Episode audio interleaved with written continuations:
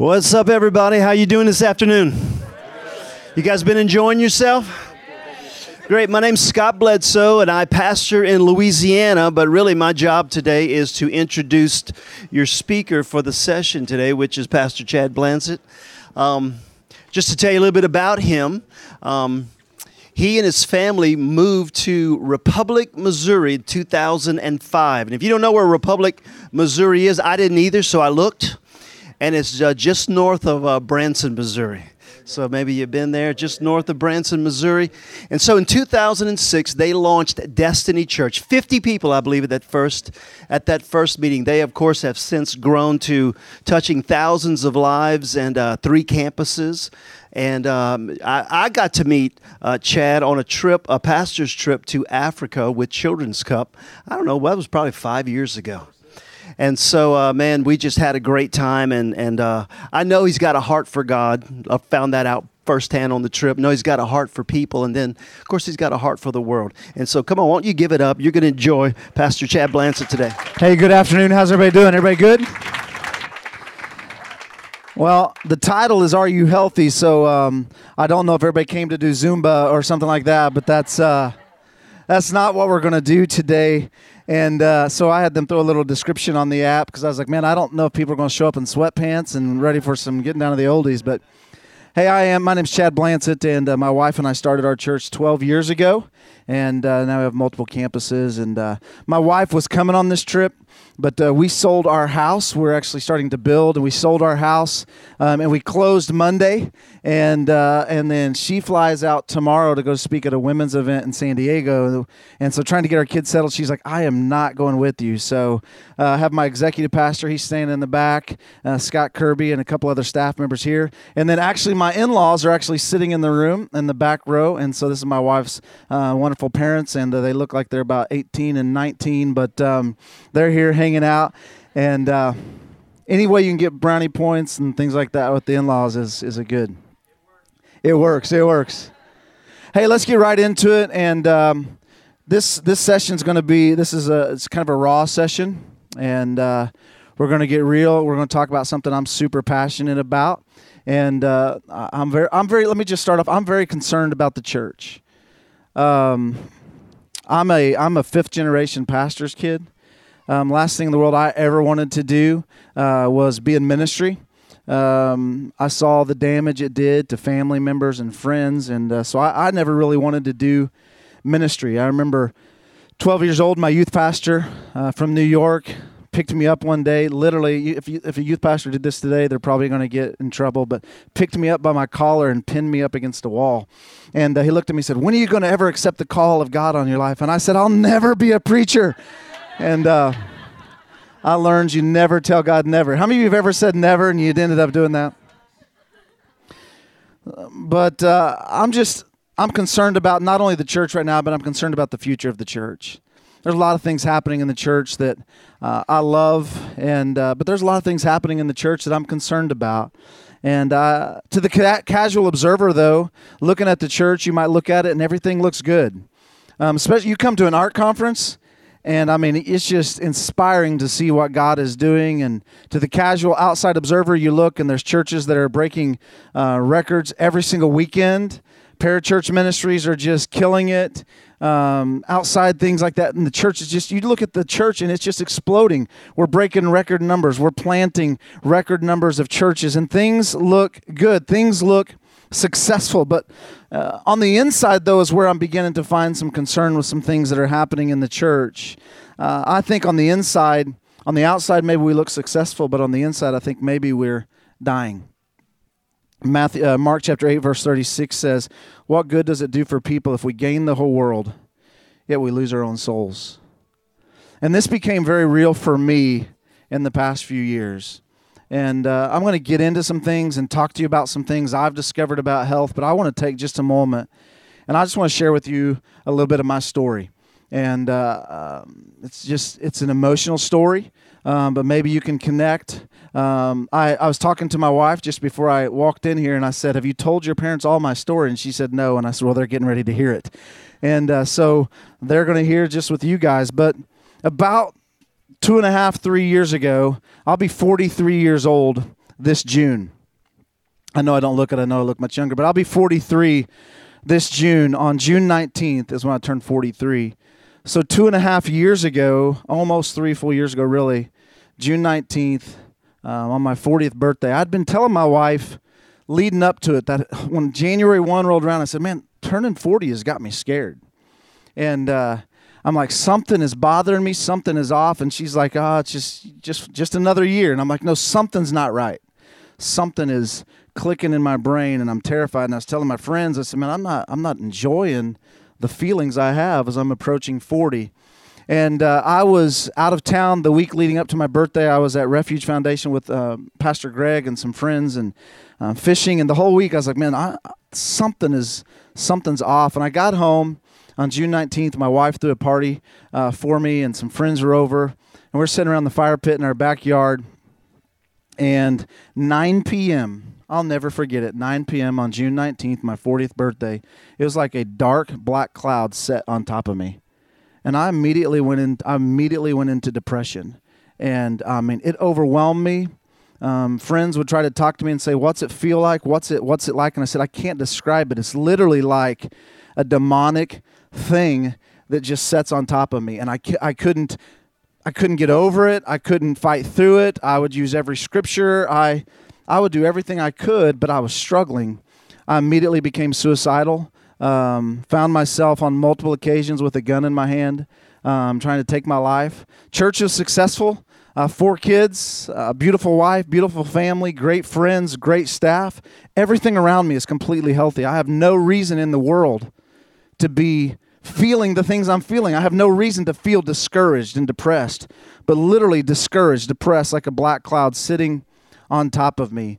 Um, I remember one occasion my wife and I wrestled in our garage. Literally, she's fighting with me, and I grabbed the gun. I look at her and I said, "Tell my kids I love them," and I left, and uh, found myself sitting in a cemetery, uh, waiting to take my life, just sitting there and wrestling with it. I knew I couldn't do it. I knew I could not commit suicide, but it felt like the only solution. And there was just this voice telling me I had to do it. Another occasion, I found myself sitting on the train tracks um, called my executive pastor, called him, said, Hey, tell my wife, tell my friends, tell everybody I love them, and uh, I'll never be back. And I meet, and I turned my phone, I locator services off, all of that, and just I tried to go into hiding. And my church had no clue. My church had no clue that none of this was happening. On the outside, everything looked good. On the outside, we were successful, uh, new campuses, and like I said, incredible staff, making a name for our church, uh, for our church and our city. I mean, everything looked good. My kids had no idea. My staff had no idea. My in laws didn't know. My parents didn't know. My wife put up a shield kind of around me and did everything she could to protect me. Um, it wasn't until we started talking about it and went to some staff and said, "Man, here's where I am." And uh, I remember one occasion I left, and she she uh, she called my parents and said, "I can't fight this battle on my own anymore." Called my parents. I got home from being gone for for quite some time. Got home, my parents were sitting in my living room, and uh, so we got to talk. We got to figure this out. And that was kind of the beginning of this healing process for me. It kind of opened my eyes. It didn't. None of it stopped. The I would go good three or four days, and I'd feel great, and I'd think, okay, I'm past it. And then it'd set back in, and Tasha, my wife, she could always tell. She could always see it. She could say, "Don't go there, don't go there." I said, "What?" And she said, "I can see it in your eyes." And I said, "No, I'm good." She said, "No, it's coming," and it would just set in, and just this incredible dark cloud, this depression that just would overwhelm me. And uh, I eventually went to our staff and sat down and became very honest with my staff and told them about it. And then I sat down with my management team at my church and told them about it. And then I went and sat down in my and stood in front of my entire church and told them my story. They had no idea. Um, preaching healthy, life giving messages, lives are being touched, lives are being changed.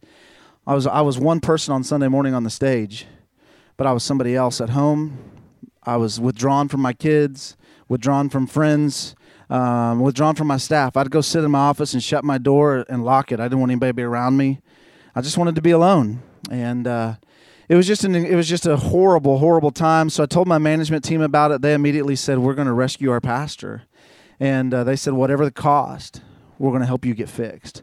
We're going to figure it out. And they sent me to a psychiatrist actually in our in our town, and I went and sat down with him, and uh, he said, Tell me what's going on. I said, I have no idea. I said, I can't describe it. I said, I don't understand. I said, There's no reason for me to feel the way that I feel. No reason in the world. Everything is good. And he said, he, and so we started talking. He said, Well, tell me a little bit about your life. And so I started talking to him about my life. And he traced something back, and this this takes back even a little further. This helps you kind of figure out where I am and how this all led up to it. He said, Let's go back. And he said, What happened in your life? And I went back 17 years, and I was married once before. And my first wife had a severe brain hemorrhage six days after my daughter was born. And, um, and I never got any healing from that. Um, she, she, she died on the operating table. Uh, we prayed. She came back to life. Um, I, I, I was, it was just this place of, I never needed God for anything. Psalms 23 is my scripture. The Lord is my shepherd, I shall not want. That's where Psalms 23 ended for me. And then I came to this place where I found myself walking through dark valleys. And I needed the Lord and and just this horrible place. Well, my ex-wife, she is in a vegetative comatose state, um, trying to raise a daughter, um, not getting any better. Not my ex-wife not getting healthier, getting worse.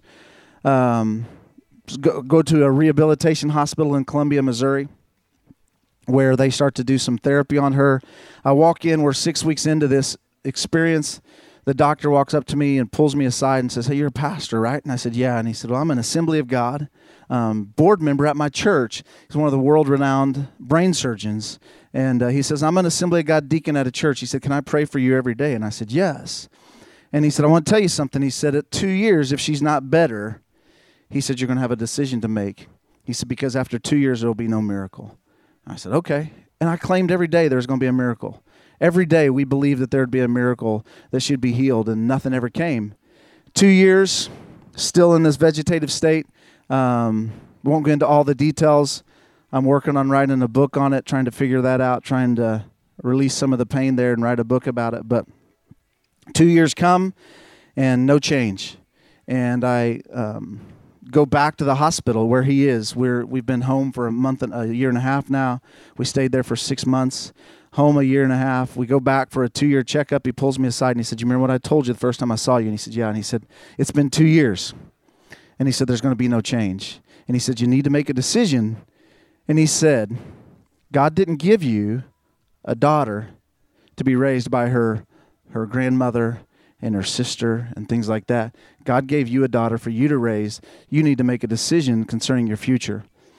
I said, okay. I got home, uh, prayed about it. I felt the Lord release me. Um, I went to Social Security and I said, hey, I said, I'm at the time I was 24 years old. And I said, I need, I said, I can't survive. I said, can you please help us figure out how we can pay all of this? Ha- didn't work for two years, uh, made no money. I was at the time I was traveling as an evangelist. Um, stopped traveling, made no money, no job. Two years, depleted all of my savings, living off of credit cards, going into major debt. And uh, so go to Social Security and I say, I'm 24 years old. I need some help. What can we do? What do you do to give my wife medical care? And they looked at me and they said, they said we will help you, but they said we you can can't make any more than seven hundred dollars a month for us to help you.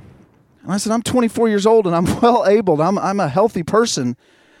I'm go- I want to make more than seven hundred dollars. And I said I don't want to live off the system. And they said, well, there's nothing we can do. The only thing we can do is we could tell you to get a medical divorce. And I said, I don't understand it. And they said, You get a divorce, she'll become a ward of the state, and we'll take care of her and take care of every medical bill and everything moving forward until the day she dies prayed about it, went home, talked to her parents, talked to my parents, felt a release, made the decision to get a divorce. Um, I just started refilling my schedule to speak and travel at churches again. And uh, the moment every church heard that I had got a divorce, every single one of them canceled on me. Every single one, but that man sitting right back there, my father in law. I wasn't even in, at that point in time, a relationship with their daughter. She was a friend, but they had me come and speak at their church. And, uh, but everybody else canceled on me. So these doctors, this doctor is tracing this back, and he said, That's the problem. He said, You never got healed from that. He said, You never had restoration. He said, You never mourned. He said, You didn't have a death. He said, She died, but you never had a death. And he said, There was no healing. And he said, You need to get healing. And then right after that, my church sent me to um, Dr. John Walker with Blessing Ranch in Tampa, Florida, who I recommend if, you, if you're walking through something as a pastor or a leader and you need some health, some of the greatest um, advice I had. and he tra- he did the exact same thing. Talked to me, said we're going to figure out the figure it out. I put that on the back shelf of what the psychiatrist in Springfield said, and uh, went with an open mind to this doctor. He traced it back to the exact same thing, and he said that's the problem. And he said we got to bring you health forward. Both of them looked at me and they said you're 40 years old. They said you're having a midlife crisis. And I said, I said, I don't need a blonde headed woman and a red car. I already got both of those. And uh, they said, no, not the kind of midlife crisis that makes you do crazy things. In your body, chemically, there's a midlife crisis happening. And we need to bring you health. And so, fast forward, I'm in this depressive state. The doctor's tracing it back to this and said, You never got healing from that. He said, Imagine your life like a piece of, like a big old pie. And he said there's eight slices. Seven of the slices are healthy. He said everything's great but there's one slice. Your body's telling me i haven't dealt with this yet. And he said if you're going to move forward in your ministry in your marriage as a human being you've got to deal with this slice. And so i started having to deal with that slice and i've been dealing with it for the past two and a half years trying to get healthy and trying to figure it all out and that's what brings us to this room today i'm extremely passionate about helping pastors and leaders get healthy because here's the deal I don't want to see any of you walk through what I walk through. Because I'm telling you, it's the scariest place I ever found myself. What I walked through with my ex wife, that was a horrible experience. I would never want to walk through that again. But the things I experienced with the depression and the dark cloud, it was the most demonic. What I was facing when I was younger and my daughter was first born, that was physical. And I had no control over it. This was a demonic battle that I could not figure out. Come we come to find out it wasn't really depression. It was really like an oppression that i was facing. And we dealt with that and we've been walking through that. And, and i find myself on the other side of it a healthy person. But here's what here's the things i want to talk to each and every one of us in this room we have a public life our public life is where we're life where our life is on display it's where we it's who we are at church it's who we are around our family it's who we are around our friends it's about our appearance. It's about keeping up with everybody. It's about keeping up with the Joneses. But we also have a behind the scenes life. And what my doctors and I figured out was my behind the scenes life had some things in it that hadn't been fixed, some hurt and some pain that hadn't been resolved. And believe it or not, I believe the outside life and the inside life are connected. And if we don't have both of them in unity, that's when we find ourselves sitting on train tracks ready to die when we don't have everything together. Here's I want to give you this scripture. Jesus deals with this whole subject of this public life. Matthew chapter 23, verse 25 through 28 when he says this, from the message translation, you're hopeless, you religious scholars and Pharisees, you're frauds. He says you burnish the surface of your cups and bowls so they sparkle in the sun, while the insides are maggoty with greed and gluttony. Stupid Pharisee, listen, scour the inside and then the gleaming surface will mean something. I opened up by telling you I'm concerned about the future of the church because we look good on the outside, but I'm concerned if we don't deal with leaders, if we don't deal with our health, we're going to find ourselves rotting. We're going to find ourselves broken. We're going to find ourselves in the place I found myself. Here's the deal. While many churches and many Christian organizations and pastors and leaders are more successful than ever before, I wonder what is this costing the soul of the leader? Psalm 42 5, David said, Why are you discouraged, my soul? Why are you so restless? I feel this scripture paints a very accurate picture of where many of us are in the church discouraged, restless, unsettled. Maybe the outside looks good, but the inside is a mess because we know that maybe the inside isn't a mess, but things aren't exactly as we want them to be. Here's something I want you to write down. Here's the biggest nugget I can give you that I found through this. I'm going to lay some things out for you. I believe the key to the Christian life, the key to ministry, the key to being a healthy leader is found behind the scenes. It's not on the stage. It's not who I am right now. It's what I am when I'm in my hotel room by myself. It's who I am when I'm in my office. The key to the healthy soul is found outside of perfect view, of the public view. Can I tell you today, your soul is by far and away the most valuable possession you own. Your soul is the only thing that matters for eternity. And if you want your soul to be healthy, we have to tend to our souls. We have to be, listen to me, we have to be intentional about soul care. Here's the deal You don't have to have a you don't have to have a healthy soul to be deemed a good Christian. My church had no clue that their pastor, before he would stand up and preach a message, was holding a nine millimeter to his head. And I could stand up and preach a message and lives would be changed. I had people come to me after after messages. I'm walking through this horrible depressive state. I mean, it's incredibly insane. But I'd preach a life giving message on Sunday morning, and lives are being changed. You don't have to have a healthy soul to be deemed healthy.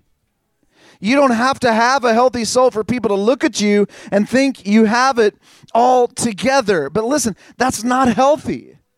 And this is not what God desires for us. There's a Latin phrase on an ancient coat of arms that I just absolutely love. And here's what it means it means to be rather than to appear to be.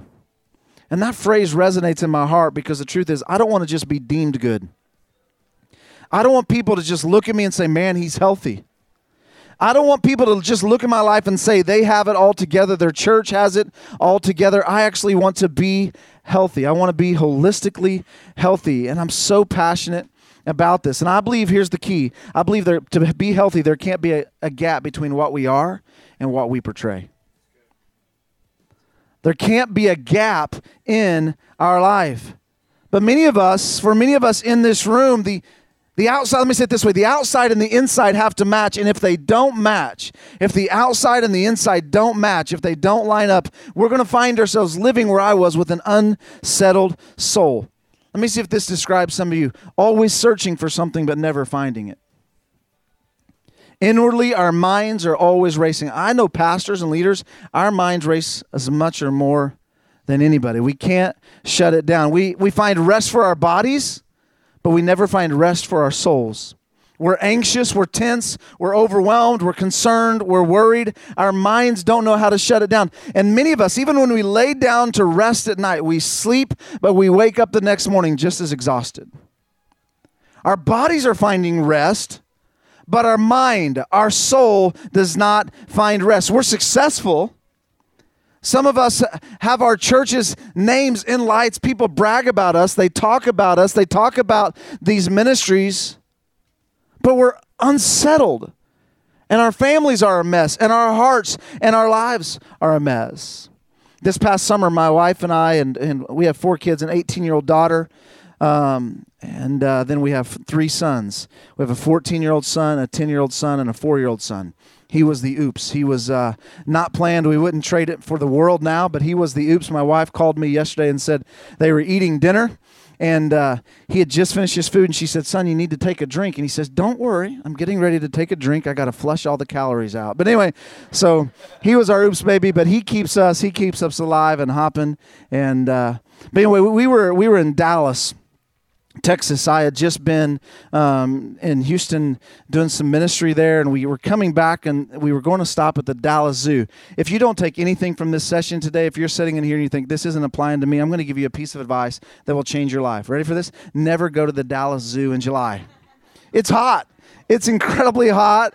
It's an awful experience. I'm dying. I think I'm sweating to death, dying. And so we found ourselves in a little in a little room that was a little cooler, and we were observing the ducks and I just was sitting there looking at the ducks, and then something jumped out at me. On the top of the surface, the duck looks calm. And everything looks effortless and everything looks still. But just below the surface of the water are that duck's feet.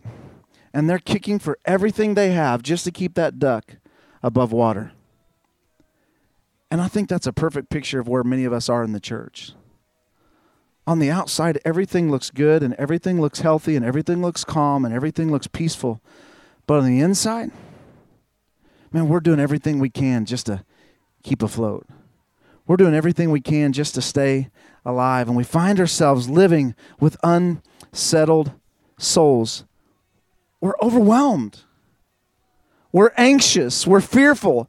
We're insecure. We can't move forward. Many of us as leaders, we can't move forward. We, we can't make decisions. Why? Because we're struggling. We're anxious. We're overwhelmed. That's where I was. I found myself leading a great church, unable to lead. I couldn't make decisions. Everything paralyzed me. Every thought, every question, I'm always, I'm usually pretty, pretty quick on the draw. I make a decision, I stick with it, we move forward. But for the past few years, I'm just being honest with you. I struggled making decisions. I'm just not coming to the other side of that as a leader where I can hear from the Lord and say, This is direction. But I would be making decisions and I think, no, that's a horrible decision. Then I would, I made some of the worst staff decisions I've ever made in the history of our church during this season because I wasn't, I was, the inside was a mess and I could not make decisions. I find Solomon's words in Ecclesiastes chapter 2 really strong and really uh, interesting concerning health of our souls. He says this What does a man get for all the toil and anxious striving with which he labors under the sun? All his days, his work is pain and grief, even at night. Everybody say it. Say, even at night.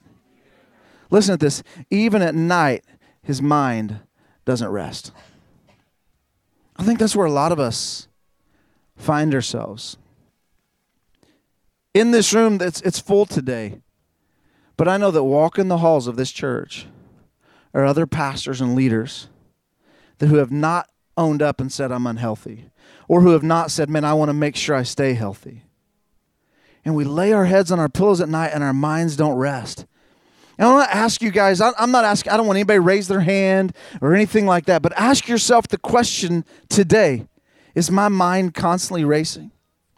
Am I able to find rest? Do I find it hard to breathe? Even when I'm just, I mean, I would be trying to hang out with my family and my mind is racing everywhere. I couldn't, I was just, everything was just dark and overwhelming. I couldn't, I couldn't just enjoy the moment. I couldn't enjoy my boys' sports. I couldn't enjoy anything. I couldn't enjoy moments with my wife. My brain was just racing. I could not find rest. And if that's you, maybe you say, man, that's me. I can't find rest. I just want to speak to you for just a few moments. This isn't the way that God wants us to live. And so, what I want to do today is I want to give you hope. And I want to give you three things. There are so many more. But these are three things that I've discovered uh, for soul care, for health. And like I said, there's so many more, and we could take so long on this, but these are the three that I personally am wrestling with and working out. I've not figured it all out. I haven't figured it all out. This first one I'm even talking about, I haven't figured it all out. Still trying to nail it down. Um, always trying to figure out how can I put this a part of my life. Um, but here's the first one: we have to develop a Sabbath heart. We read Sabbath in Scripture, but I don't think we understand Sabbath. I think to have a healthy soul, we have to develop. Listen to me not a mentality concerning Sabbath. We have to develop a Sabbath heart. If our heart is not bent towards things called Sabbath, if our heart is not bent that way, just because we understand it intellectually, we're not going to figure out Sabbath. Our heart has to be bent towards it. I, I was just in Israel in February, and uh, one of the things I wanted to do when I was in Israel was observe Sabbath. I wanted to see how they do it. I wanted to figure it out. I mean, they have elevators that on Sabbath are called Shabbat elevators that literally they do not do any work. They people walk up to the elevator and they stand there and they wait for the elevator to come to their floor and open because they can't do any work. I'm not talking about this place where we can't push a button.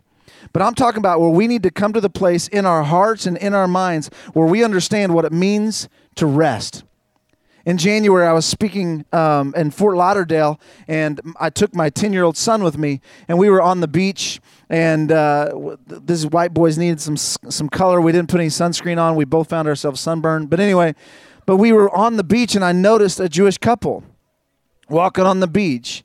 And I ran up to them and I said, "Man, I don't want to bother you." I said, "I know you're just probably just trying to enjoy your time in in this beautiful place." But I said, "I said I notice you're Jewish." I said, "Can I ask you a question?"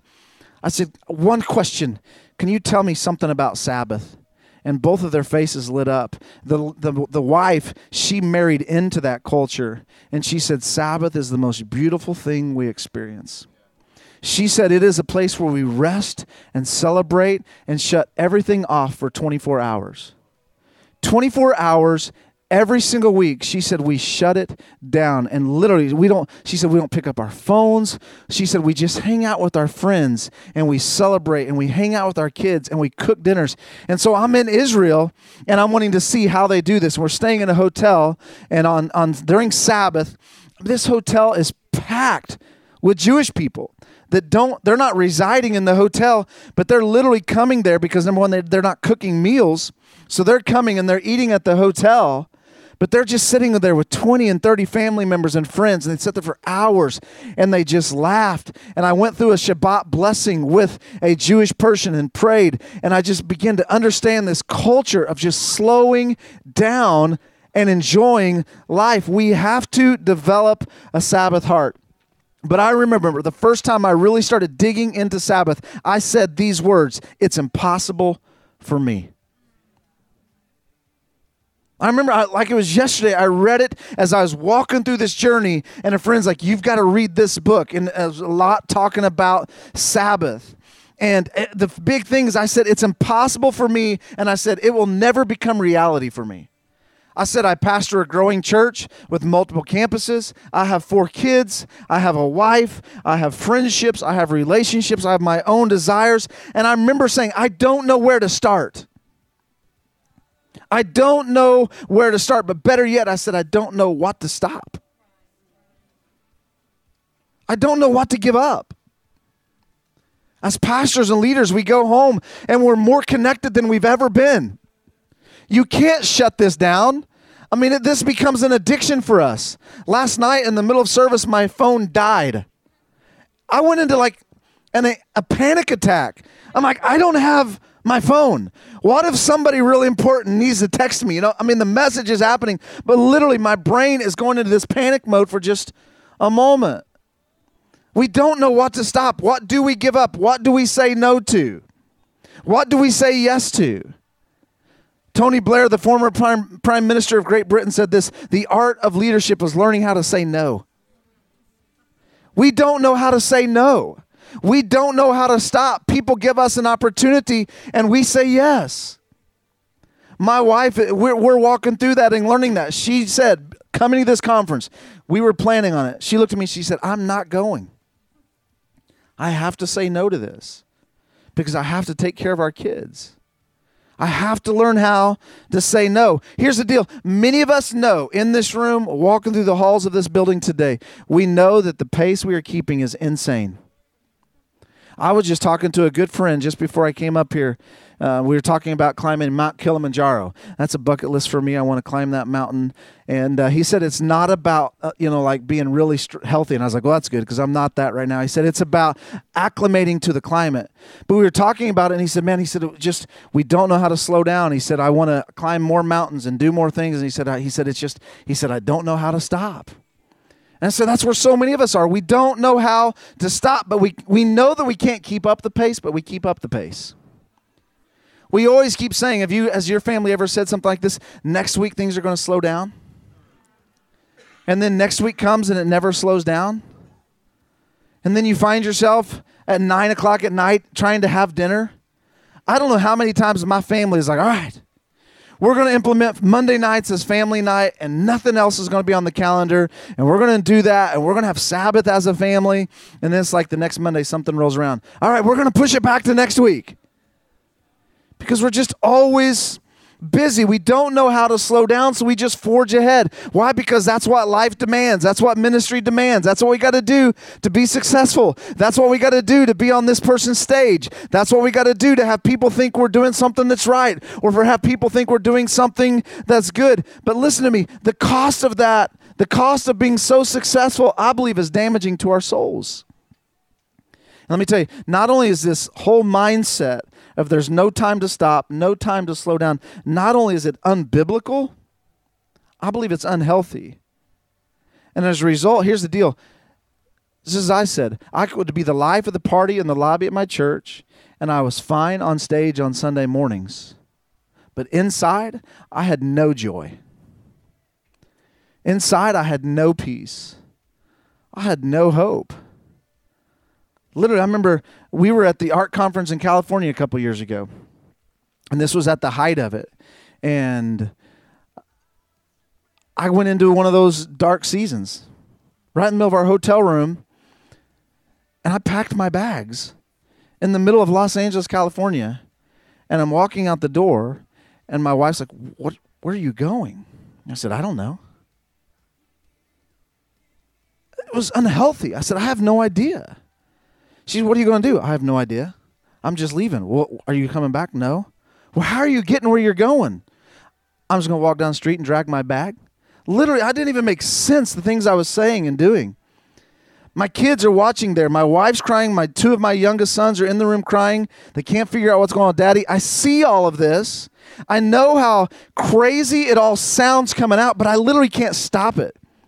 She picks up the phone, calls that guy. He comes running down to my room, stands in the door, and says, You're not leaving. He says, You got to go through me. And I looked at him and I said words I don't typically use, and I said, Get the blank out of my way. And my wife called Pastor Rick Bezet and Dino, and they came and they took me out. And like, bro, we got to get you fixed. And it was them that looked at me and said, You've got to tell your staff what's going on. And they told me, they said, if you don't get help and if you don't go to a doctor, don't ever call us again. Because he said, if you're not going to do something to fix yourself, we're not going to waste our time sitting around dinner tables with you, with you just crying. Get some help. Get some help. Went and told my staff. Went and told my management team. Started this journey toward health. But this mindset of I can't stop, I can't slow down, it's not only unbiblical, it's completely unhealthy. We have little joy, we're irritable, we're depressed, we're argumentative, we're withdrawn. And in my opinion, this mindset that I can't stop, that I can't slow down, is the undoing of not only the church, but I believe it's the undoing of our nation because it's the undoing of our families. And, I, and sadly, I think many of us we talk about this. We know we can't stay on the path we're on. We know we need to make some serious changes, but we don't know where to start. Here's the deal I'm giving you a place to start. You need to figure out how to have a Sabbath heart. You need to figure out how to slow down. You need to figure out where you can say no. You need to figure out how to rest. We're too busy. And this concerns me deeply. And I'm, I'm, a, I'm afraid if we don't figure this out in the church and if we don't have some very honest and real conversations, and this ARC conference has been amazing, and there's been some honest and real conversations from the stage. And that's one of the things I love about the ARC is just the authenticity of the leadership and the guys that they have to communicate. But I'm afraid if we don't figure it out, because here's the deal the majority of us in this room, we're never going to be on that stage if we don't figure it out at our level, if we don't figure it out in our churches, I'm afraid the church is headed for a crash. I'm afraid the future looks bleak and I know some people say, well, Sabbath is outdated or it's unnecessary or maybe it's a pipe dream. But I truly believe that Sabbath is not only necessary, but I believe if we were truly bent with a heart toward Sabbath, toward rest, toward healthy, sustainable rhythms, I believe it would make a major difference in our everyday lives. And I believe it would make a major difference in our church. 2016, as we're walking through this, the Lord at the end of that year began to speak to me. He said, Chad, he said, I want you to create a church that's all about health. To where when people walk in, they just breathe. And he said, Imagine like when you've gone to a massage or a place like that or a spa, how you feel when you leave. He says, That's what I want the church to be. And he says, If you'll create a healthy church, he said, it'll grow. Why? Because healthy things grow. Listen, we're trying to grow all of this in our own strength and our own abilities and we're unhealthy while we're trying to do it. Healthy things grow. Psalm 62, David speaking, not not to Sabbath, but I, th- I think speaking to the heart of Sabbath. Psalm 62, 1, David says this Our soul finds rest in God alone. No person, no thing, no experience, no amount of money can bring rest to our souls. Again, Jesus here, Matthew 11, 28 through 29, one of my favorite passages in all the Bible. Jesus, not speaking to Sabbath, but I think speaking to the heart of Sabbath, said this Come to me, all you are weary and heavy burdened. This is some of you in this room. You're weary and you're burdened. You're tired. I was weary and burdened, and I and I had no re- I didn't know why.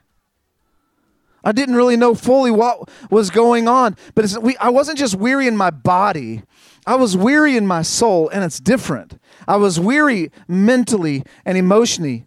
But it says, Come to me, all you're weary and burdened. Jesus says this. The author and the finish of our faith says this. The creator of the world tells us this. Come to him. He doesn't say come to your pastor. He doesn't say come to your chiropractor. He doesn't say come to your psychiatrist. All of those things I believe are necessary and they help us. But Jesus says, come to me. He says, don't run to a cemetery with a gun in your hands. Don't run to a railroad track sitting in your Jeep waiting for a train to come. He says, don't run into the arms of somebody else. Don't try to find hope somewhere else. He said, come to me. Come to me. And he says, And I will give you rest. You don't understand Sabbath? It's rest. I think it's biblical. I think it's God honoring. We have to find rest, and we find rest in God. Jesus says if we'll come to Him and if we'll get the inside right, we will find rest. And he says, Take my yoke upon you and learn from me. Listen, the yoke and the burden that many of us carry is heavy. Why? Because we're trying to carry it. But he says his burden is light, it's not heavy. He says, If you'll come to me, I'll carry it and you'll find rest. But listen, he doesn't say you'll find rest for your bodies. I, have read this verse so many times, but in the last two years I've discovered it. There's nowhere in it that he says you'll find rest for your bodies. We do that when we lay our head on our pillow at night.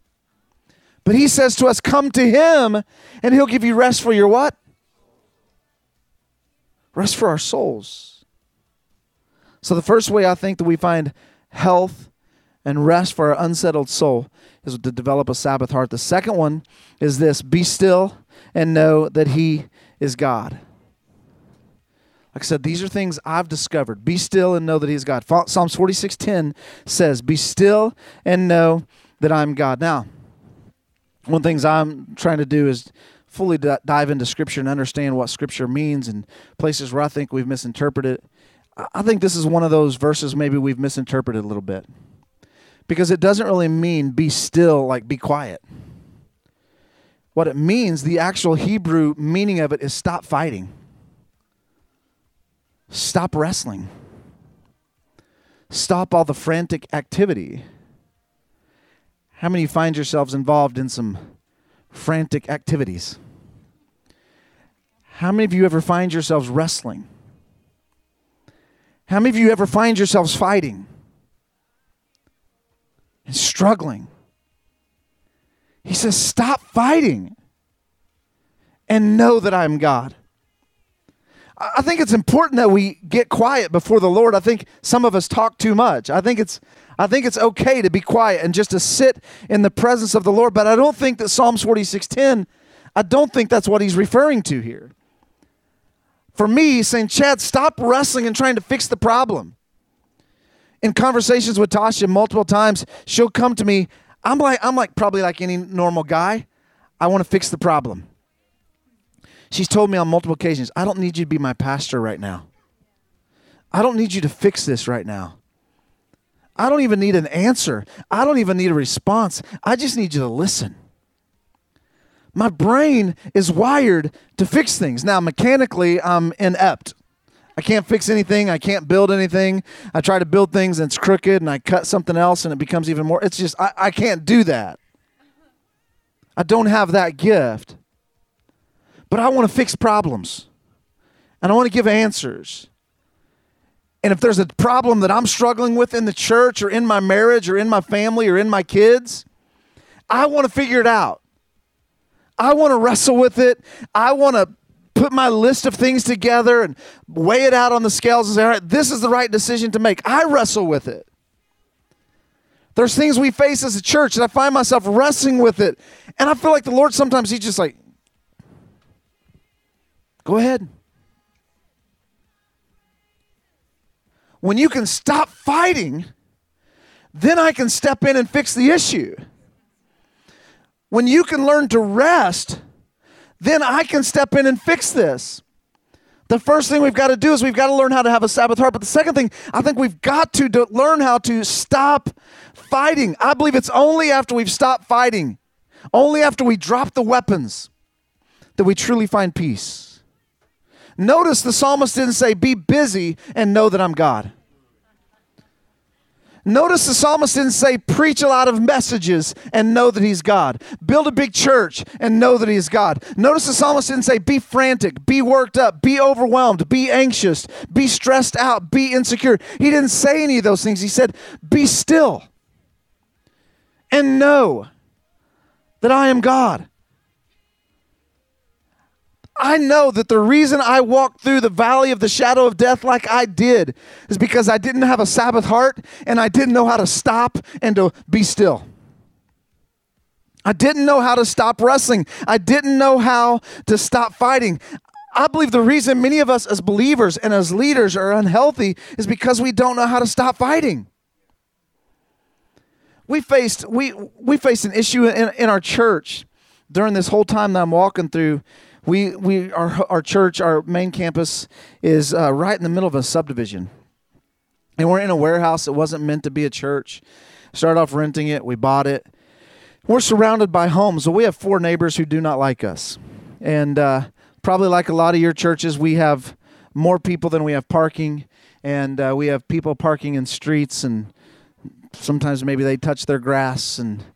And then the noise gets a little loud sometimes coming out of our church and people are walking around and so they started calling the police on us. And the police started showing up and threatening tickets and threatening arrest and all this stuff. Well through all of this i looking back i never one time took it to god in prayer. I just wrestled with it. I stressed over it called attorneys thought what are they going to do if they come in and shut our church down i'm sitting there saying I'm ready to be a martyr, you know? I'm ready to be put in chains. Make sure if I get put in handcuffs, you video this, you know? I'm wrestling with it trying to figure out the own solution. I really feel strong. Some of you some of you are walking through something right now and it's causing you to be unhealthy in your soul. I just want to tell you stop fighting. Stop wrestling with the thing that is standing in front of you and get your eyes off the problem Psalm says, David said this stop magnifying the problem and magnify the Lord. Stop wrestling around. Be still and know that you know that you know that you know that God is on the throne and God can take care of your problems. I believe the reason we struggle with being still and knowing God is because honestly, we have faith on Sunday morning, but we don't have faith on the inside of us. We don't trust God. Listen, we find peace and we find rest when we stop wrestling and stop trying to fix the problem ourselves. And the third thing, like I said, there's so many more of these that I'm walking through personally. And afterwards, if I can help you in any way, I'd love to help you and and uh, and be a part of your life in any way I can because I just want to see people be healthy. Um, there's a great guy sitting in the back row back there, uh, Chip Judd from Seacoast Church in South Carolina, who I've built a great relationship with, and helping our staff to find health and things like that. Just listen, there are there are people in this movement, and there are people around you that'll do what they can to help you stay healthy, because the kingdom of God needs every one of you. We need you in the fight, because if you don't stop fighting you're going to lose. Listen, if you don't stop wrestling with all of this, and if you don't start trusting in the Lord, you're going to crash. I thank the Lord I didn't commit suicide. But you could possibly not have my story of redemption. Somebody could look over you and say, Man, what could have been if you don't slow down and stop? The third thing here, before I close, and we'll take any questions if you have any, is found in Psalms 37 7. Again, it says, Be still before the Lord. But here's the key right here wait patiently for Him. What does it mean to wait patiently for the Lord? Any of you in this room, like me, patience is not one of my virtues. If, if patience is not one of your virtues, raise your hand. I'm not a patient man. Um, I asked the Lord for patience. It took too long. I stopped praying for it. You know, I mean, it's just like I, I don't have time for this anymore. But waiting on the Lord requires two key things. Number one, complete dependence on God. Waiting on the Lord requires complete dependence on God. Number two, listen to this. Here's the big one a willingness to allow God to decide the terms, including the timing of the plan. Let me say it again. Waiting on the Lord requires two things. Number one, complete dependence on God. And number two, a willingness to allow God to decide the terms, including the timing of the plan. I think God's late all the time. That's my opinion. But he's never late, right? Trust God and allow him to determine the timing. Can I tell you from 2015, when I turned 40, to 2016, I went through one of the greatest trials of my life, and it was horrible. I wouldn't wish it on my worst enemy.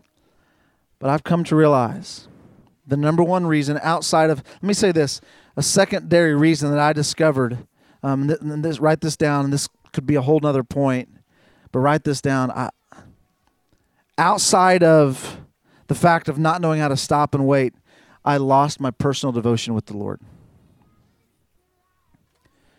The outside was good, my public ministry was good, preaching good messages, but only th- only time I studied to spend any time with the Lord is to, for public delivery. I stopped spending time with the Lord for Chad Blansett to feed my soul. So I believe that two reasons why I, I walked through what I walked through is I didn't, I lost sight of my relationship with God personally, but I didn't know how to stop and wait. And I'm not a fan of stopping. I'm not a fan of waiting. I've never, I, I don't know how to stop. I don't know how to slow down. I eat fast. I drive fast. People make fun of me. My in laws, when we travel somewhere, if they're following me, I, I forget people are following me and I leave and I'm like, crap. I left them. I, I said that on there. But anyway, I, I, I forget people are there. I eat fast. I get done, and every and you know my whole family's like, just got two bites down, and I'm like clean plate. You know, I find myself walking through the mall with my kids, and I take big steps and I walk fast, and my four year old's just like, you know, I don't just know how to stop. I don't know how to slow down. I don't know how to just enjoy life and enjoy the moment. I don't know how to love life. I don't know how to smell the roses. I'm always thinking about the next project, the next big thing. I can't even stop and be content in the season that we're in. I can't stop and celebrate Easter and all the lives that were changed because I'm worried about next Sunday. I'm worried about this next thing. I don't know how to stop and wait. It's not a strength of mine. I don't know how to slow down. I'm wrestling through it. I'm giving you things that I'm learning as I as we're here today. I'm walking through it, but I, I want to give you some steps. Maybe one of you guys will come up with the solution and you can help me. But I'm trying to figure it all out. But we have to have a Sabbath heart. We have to be still and we have to wait. And I leave you with this thought God can take care of your world. Or let me say it this way God can take care of your ministry while you stop to take care of your soul. If you don't catch anything else, I tell you today, God can take care of your ministry while you stop to take care of your soul. Because here's the deal what's it profit a man if we're the number one church on Outreach Magazine, but we lose our soul?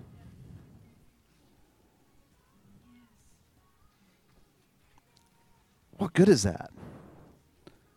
What good does it do if we win the world, but yet we lose? Another translation says, What's it profit a man if he gains the world, but he loses his own life? We're successful on the outside, but on the inside, we're dying. We're successfully dying. All right? Let's pray. Can we pray a minute? Father, thank you for allowing us to have a real conversation. I pray in these next few moments, if there's any questions or anything, you just speak, God. But I pray that the word spoken today minister to our hearts. I pray that it brings somebody hope that maybe came into this room discouraged. I pray that it shines a light on a situation. We thank you for it, Jesus. We thank you for his time. In your name we pray.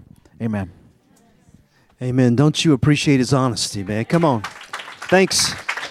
I'll tell you. All right, if you we've got a we've got a couple of minutes, and if you got a question, just hold it. I want you to ask it because they're recording all of this. Yes, ma'am. Tell us who you are, and then ask Chad your question. Okay, awesome. My name is Bria Gilmore. I'm from Bay Chapel in Tampa, Florida. And um, my question is you spoke just a little bit to it, but can you talk more about what this um, just Sabbath and rest kind of looks like as far as the staff goes and how, I mean, are there guardrails that you guys set to um, just maintain the, Yeah. the healthiness? Yeah, I can speak to that real quick. And like I said, we haven't. fi- We're still processing this as a family, um, but we're trying to. My wife and I to, together. She works in ministry with me at the church. We take every Monday off together. um, and we make sure that we honor our day off. Um, there's there's seasons. Here's the deal. I try to never work on Mondays, but Easter week, you might be working on a Monday. You know what I mean? There's seasons. I, I, I try to explain it this way. Many of us live, think of an airplane. An airplane, when it's kind of certain times, it has to fly above a storm and it might get to 40 or 50,000 feet in the air. But it, the airplane does better when it's living kind of at 35,000 feet in the air. When it's 40, 50, it might be redlining a little bit, right? Well, we need to stay down here. We need to stay at a little lower level. But there's seasons when we have to redline. But then we have to find a cruising altitude where we can live at. So my wife and I, we take Mondays off together. Um, one of the things I've done for my entire staff is all my staff gets a day off a week. But another thing we've put in place, and um, I can't remember, uh, one of my pastor friends, it was Pastor Alex Anderson from Bayside. He said they give all of their staff a rejuvenation day. And so once a ma- month, all my staff gets a, a, rejuvenation day that does not count towards their day off, does not count towards their vacation time. And they get a day but it's not just to go and like do laundry. It's it's like a day to rejuvenate their soul, and they go out in the woods. They go do something. They spend time, and then they write me a, just a paragraph on what God spoke to them on their rejuvenation day, just to get a moment alone with Him. Um, we really try to encourage our entire staff to honor Sabbath.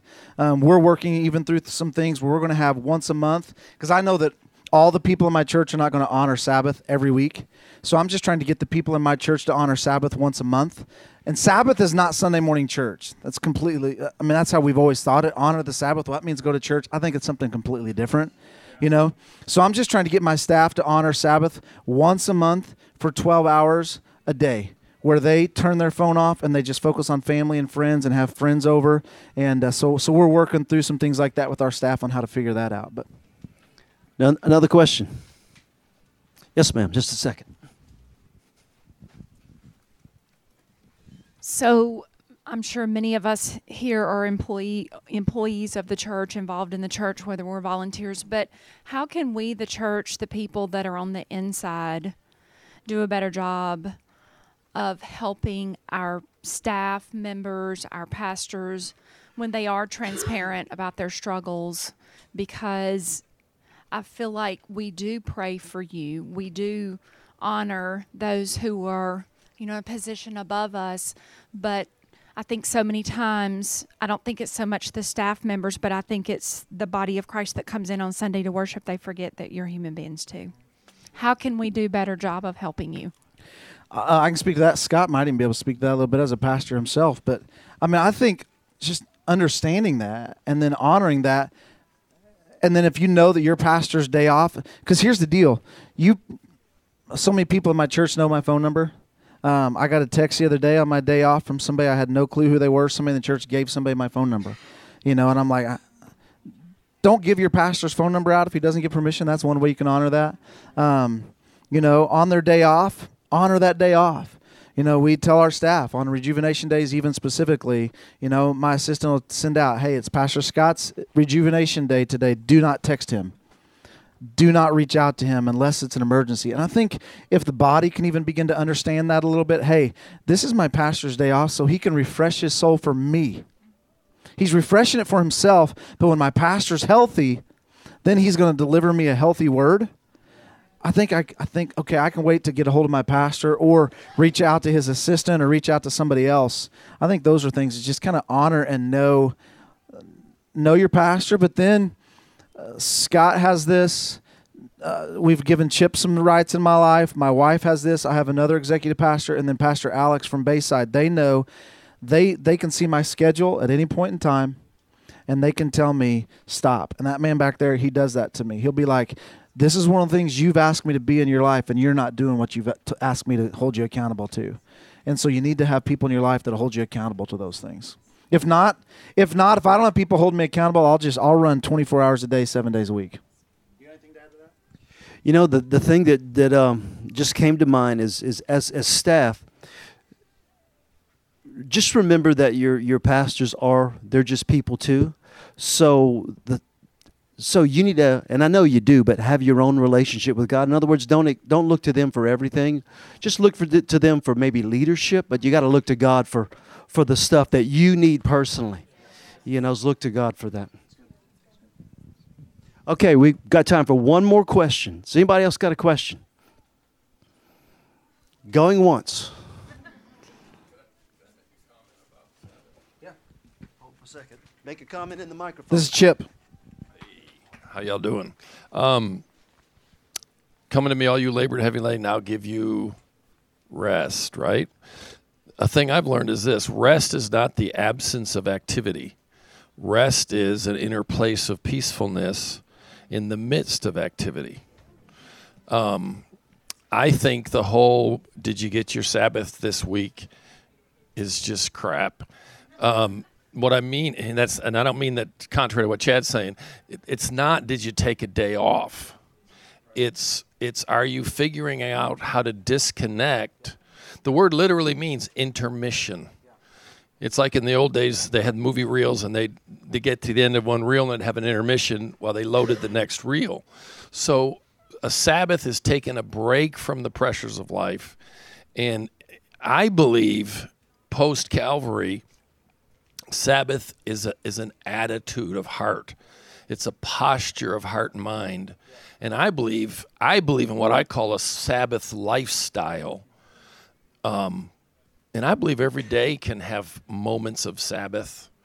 And I believe we can take Sabbath with us, if that makes sense. So, uh, but not if you live the way everybody else is living.